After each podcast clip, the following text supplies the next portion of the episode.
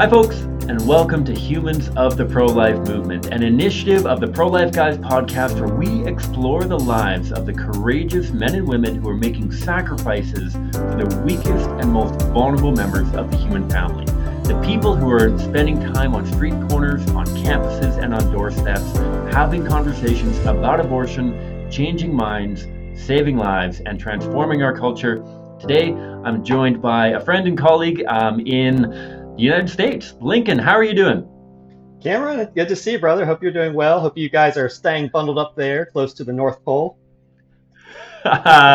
you know it. No, we are in, in full blown spring here, uh, which is a blessing in Calgary. So, you are um, working for the Center for Bioethical Reform. Um, but before we dive into your role at CBR, tell me a little bit about yourself. Tell me a little bit about who you are, what makes you tick. Um, just just a little yeah, bit man. about Lincoln. Who are you? Yeah, man. Um, well, I grew up near Atlanta, Georgia, in a Christian homeschool family. So, um, you know, definitely used to the hot summers and the warm weather and the mugginess, the, the paradise of the South there. I was the second of six children and uh, in, attended a small Bible school in South Carolina. So, kind, kind of the southeast area of the United States is kind of what I've called home for pretty much all my life. I've lived in about, I guess, five different states at this point, but they've all been connected to each other. So furthest from home than any of the other siblings, but but still close enough to to stick near the family. Uh, when I'm not out, you know, doing activism or here at the CBR office doing work, I tend to be either out on the river kayaking or uh, running. It's something I've enjoyed kind of taking up this year. Uh, always been a big bookworm. I love reading a variety of different books, preferably all at the same time. If I can have three to five books I'm reading simultaneously, it's it's like a recipe. You know, you're you don't want to just read one book. That's like reading eating one meal. You know, for the whole day. Like that doesn't work. Uh, I like just uh, weapons, guns, knives. I've just always kind of had a fascination with that hobby. Maybe it's the American thing. You know, we all like our guns. Uh, board games, uh, epic music, just yeah, some of the things that I tend to be into and doing when I'm not out here working. Very cool, very cool. You and I had had the opportunity to do some outreach down in the state of Florida, um, and right. I got to know you a bit there. And and I, I think that if we were closer in proximity, we'd probably do be doing a lot of these things together. So um, oh, that's yeah. real neat. We'd, uh, we'd, we'd, we'd have some re- epic risk tournaments, I'm sure. Yes, yes, yes. I would definitely be into that. Um, so tell me, how does a guy growing up um, just outside of Atlanta, Georgia, bounced around a little bit, Bible college um, in South Carolina, how does a guy from that turn into working full time in the pro life movement? Tell me a little bit about how you got involved and, and what that looked like for you. Well, it's it's kind of neat to look back at the the seeds that were planted well long before anything like this was on my radar because I, I grew up in a home it was a very conservative church and it was very pro-life and so that was always my stance just kind of by default until i was old enough to really understand what it meant. But um, was never really involved in doing much of anything for for most of that time. But i do remember even as a as a child probably in my i don't know maybe i was like 11 12 maybe my early teens that my mom would sit down and read to us. And she would get the family around and she read Corrie ten book, The Hiding Place, which is the account of the Dutch woman in Nazi occupied Holland who hid Jews, you know, her and her sister and her dad. They were watchmakers, hid Jews up in their house and, and saved a lot of lives and, and suffered for that, actually. She lost her family um, in that and was the one who survived. But, you know, you read that story and then I guess it was about maybe 11, 12 years ago, I ended up reading the big Bonhoeffer uh, biography that had come out by uh, Eric Metaxas, I think. And, you know, like maybe it's a homeschool thing, but, you know, we're always fascinated with history. And you read these stories and you always think, you just naturally project yourself into it as, oh, I would have been Bonhoeffer. I would have been Corrie ten Boom. I would have been doing the same thing they did. I would have been standing up to save Jews against the Nazis. But th- there came a time, Cameron, I was um, I was living in a uh, in Georgia, kind of a, a little far further from home. It was about an hour and a half from where I grew up. But I had this great church I was going to, and the pastor there mentioned from the pulpit that the local pro-life group was having a march in downtown uh, Columbus, Georgia. And um, I was working a job where I kind of came in in the evenings usually, and so I thought, hey, yeah, I'll just, you know, it's a Monday at noon, I'll I'll show up for that. That sounds good.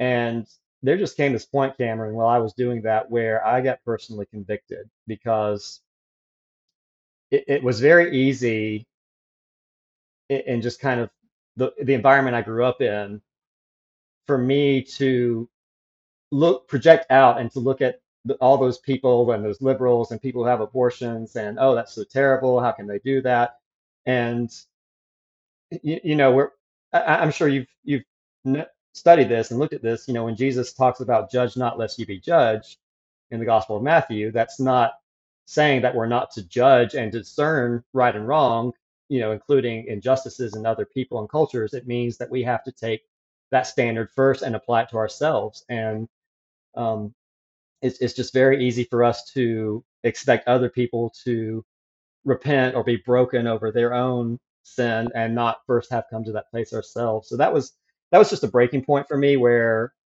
I kind of knew in an instant that this was what God was calling me to because I realized that, you know, for all the things I could say about other people, a lot of them arguably may have not fully known better, or at least not had the truth to the extent that I did. And I was just convicted of my apathy, realizing that I knew what was right. I mean, I knew that abortion was wrong, that it's murdering an innocent child, but how could I believe that and not be doing something? And and and it came. I remember in the march, it came right back to to those historical, real people that I had been so fascinated by and, and reading up on.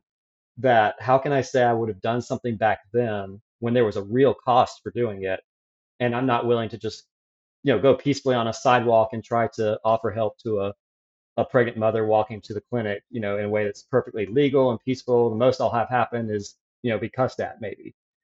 And so that was kind of how it started. And um, so from there, I was doing sidewalk counseling probably once or twice a week. I started, I was able to lead a pro life book study at my church that I was attending. There was a local FM radio station that had this, he would kind of do this conservative um, talk show thing, and he would have me on once a week just to discuss pro life and abortion related issues. And um, so it was kind of the thing I was doing on all my off time you know, I was working just a regular job, and and then one day this um, organization, the Center for Bioethical Reform, they got in touch with our local pro-life chapter there in the city, and they were trying to recruit full-time staff members, and uh, the president of the group referred them to me, and um, I, I will say I'm sure your, your listeners are probably familiar with the you know what you do with the pictures and and kind of the history of that, and when I heard about that you know, maybe this isn't usual, but for me, it, it never occurred to me to be against using the pictures because it, it was just the most natural, intuitive thing. Like, of course, if we're this is happening, this is real, and this is something we're outraged by, why wouldn't we want to shout it from the rooftops? Why would we not want everyone who drives on a busy interstate to see what's going on behind closed doors? And and you know, obviously, so, there's some tweaking in terms of you know our our comfort level with doing it different places or with different venues. Um, so that's evolved some, but I think that's something that's always made sense to me. And and when I heard about it as something you could do full time, I I almost didn't even have to pray about it because it was just like, hey, this is what I've already been praying for. Here's the answer to my prayers. Sign me up, and uh, the rest, of they say, is history. Bingo. And here you are. Here you are leading activism and, and campus tours and the whole shebang throughout the southeast of, of America. Um, and I'm sure that, that you've even gone beyond that. And so I, I find that so interesting. And I think that dovetails so perfectly with, with what um, Scott Klusendorf often talks about that, that nobody decides to enter the pro-life movement. It's more of a summoning. It's more of a journey into it that the the path is laid, and and uh, whether it's the the scales falling from our eyes or whether it's something else, and we just realize like, boom, here I am. Here's what needs to be done, and I have this incredible opportunity. So I praise God that you were able to to pursue that and since since you you kind of gave that yes and and went down that road i'd love to hear maybe a, a memory or two that stands out for um, for you and your time working in the pro life movement. What stands out as something really, really cool that's happened to you? Oh man, there's so many. Um, I mean, there's there's always just the the surprising number of conversations we have with individuals who, and, and this is usually the person who just comes up and they're willing to talk to you one on one, you know, apart from just all the noise and clamor of the group and the group think that's, you know, usually protesting us. And but but we get those, and to me, it's just always amazing how, like this one guy in particular, at, I think it was the University of Kentucky, and you know, there's a lot of hubbub and noise and protests going on on one side of our big constructed display with the pictures. But this guy was just kind of on like the backside looking at pictures, you know, over there where it was kind of alone. And, and I just kind of stood next to him, asking, you know, what do you think?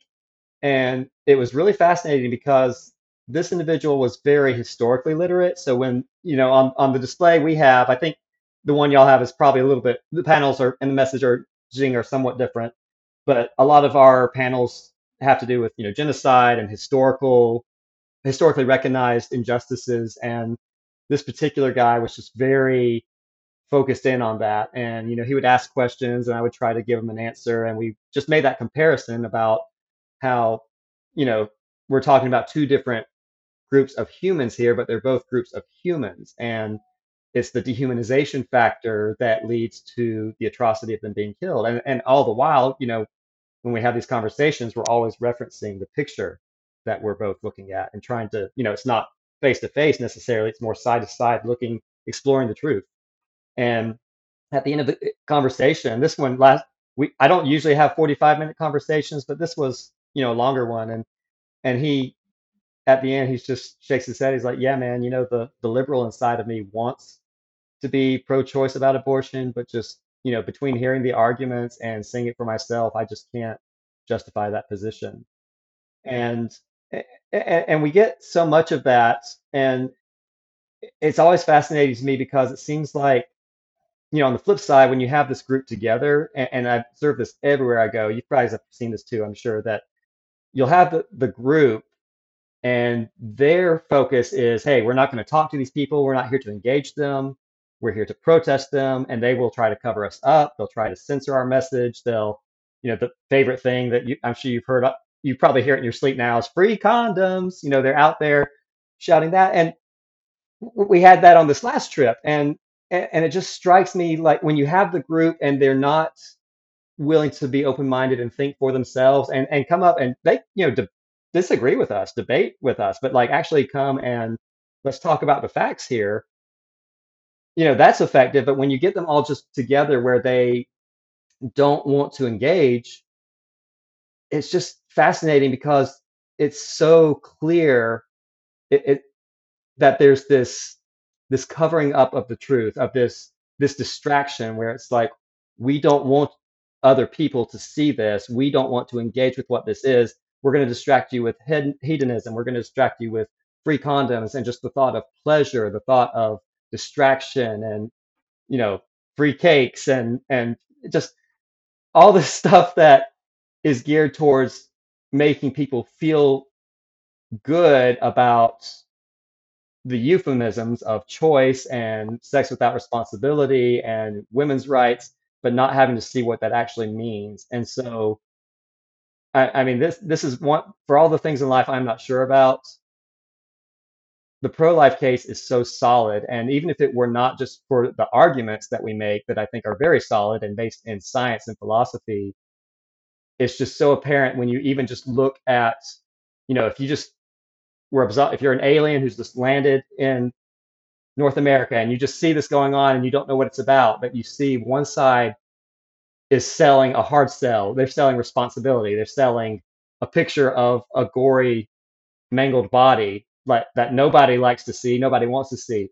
And they're out there willing, they love people enough to do that.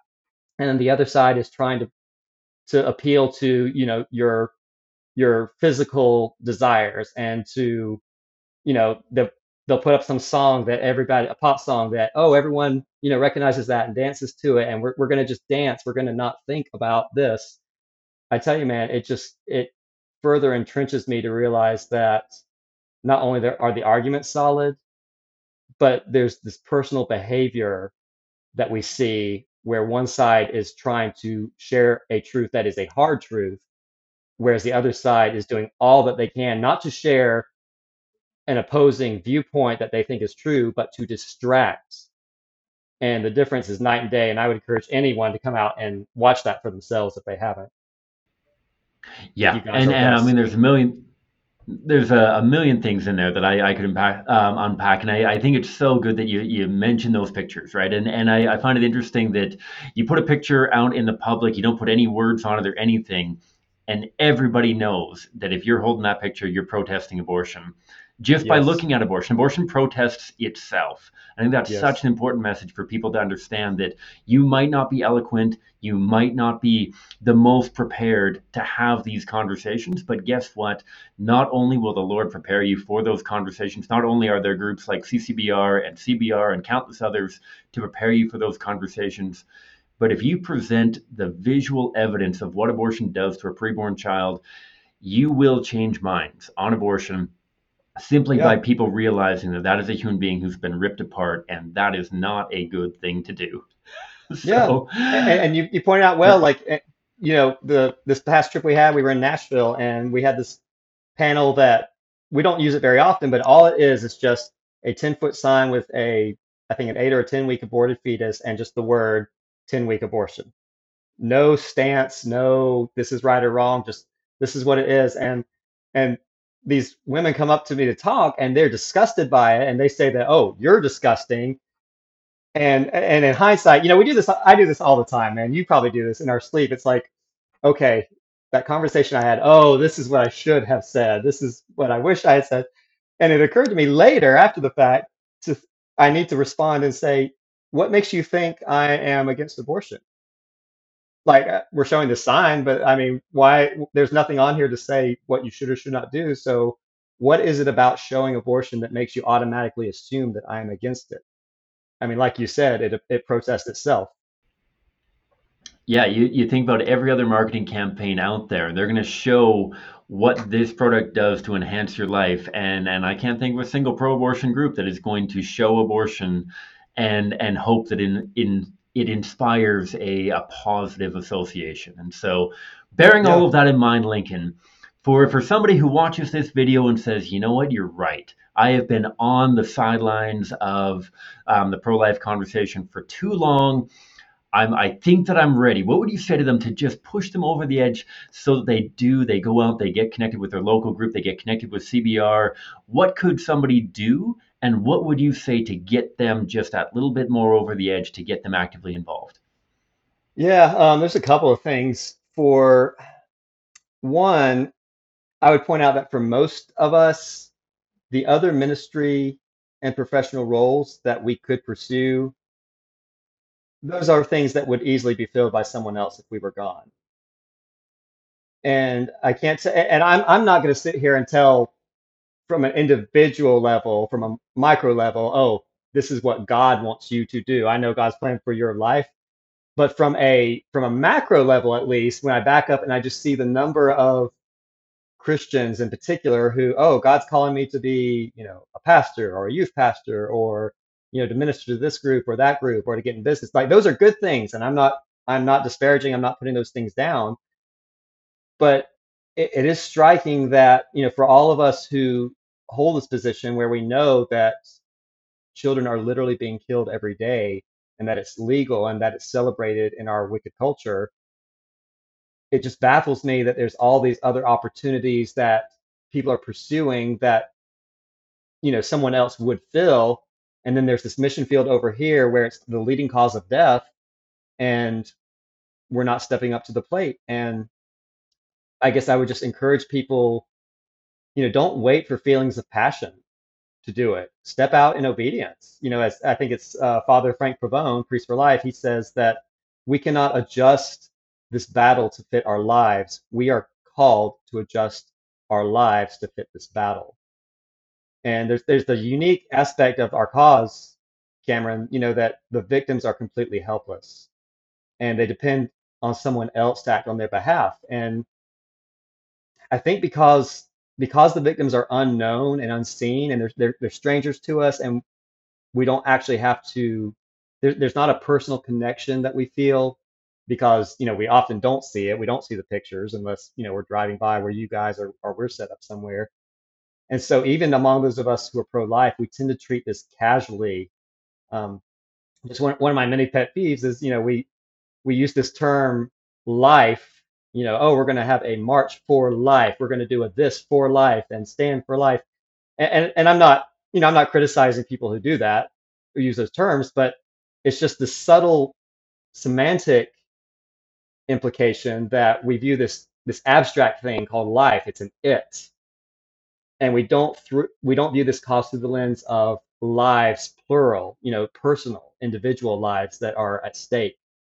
And so, yeah, I would just encourage people to to take that mindset to think of this in terms of if I were the victim and I were completely helpless, wouldn't I want someone to stand up and fight for my life as if it was theirs with the same sense of urgency and priority? Because we, we just don't. Um, a second thing I, I just want to point out too, and this is my, I guess I'll leave with some controversial comments here. I, I don't know if you guys are into controversy or not, but uh, this movement needs this movement needs more men.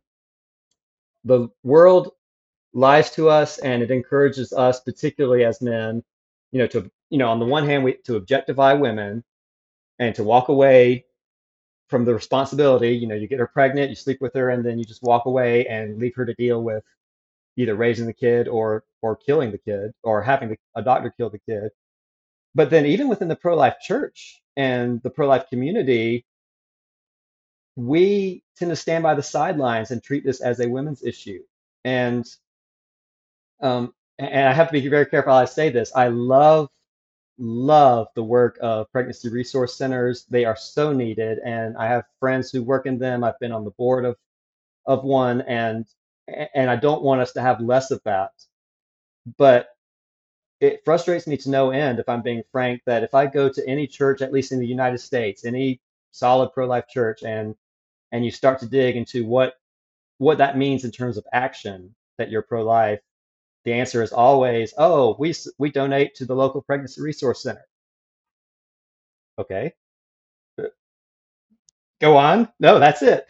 And and and Cameron, there's just there's no vision. I don't know if it's any different in Canada. There's but there's no vision for actually ending the killing. And so the only vision there is is, hey, we're just every year we're going to do a fundraiser. Every year we're going to, you know, have a, a gala or we're going to fill some baby bottles with change or something to get people to give money and feel like they've done their pro-life deed. And given the urgency of of the injustice that's going on, you know, that should be the very bare minimum. That should be something we do out of Christian charity, not because we're pro-life. That that's just the nice thing to do because we're Christians. And so, um, and and I, I know we don't have a lot of time. I don't. This could be like a whole nother podcast, but it seems to me my observation is that when when men have stepped down and, and God has given them a, a gift, and I'm speaking in general terms, but there's that gift of willingness to stand up and be confrontational and to storm the gates of hell and to to take kind of more of a, a fighting mentality.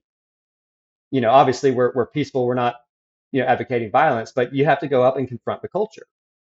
And when when men aren't doing that, you know, and again I'm speaking in general terms, a lot of the movement is led by the more feminine traits of compassion and nurturing and hey, we want to help come alongside mothers in need and women who are scared. And again, I'm not saying, do not hear me say that we don't need that and that that is not a beautiful thing and a blessing that I want to encourage.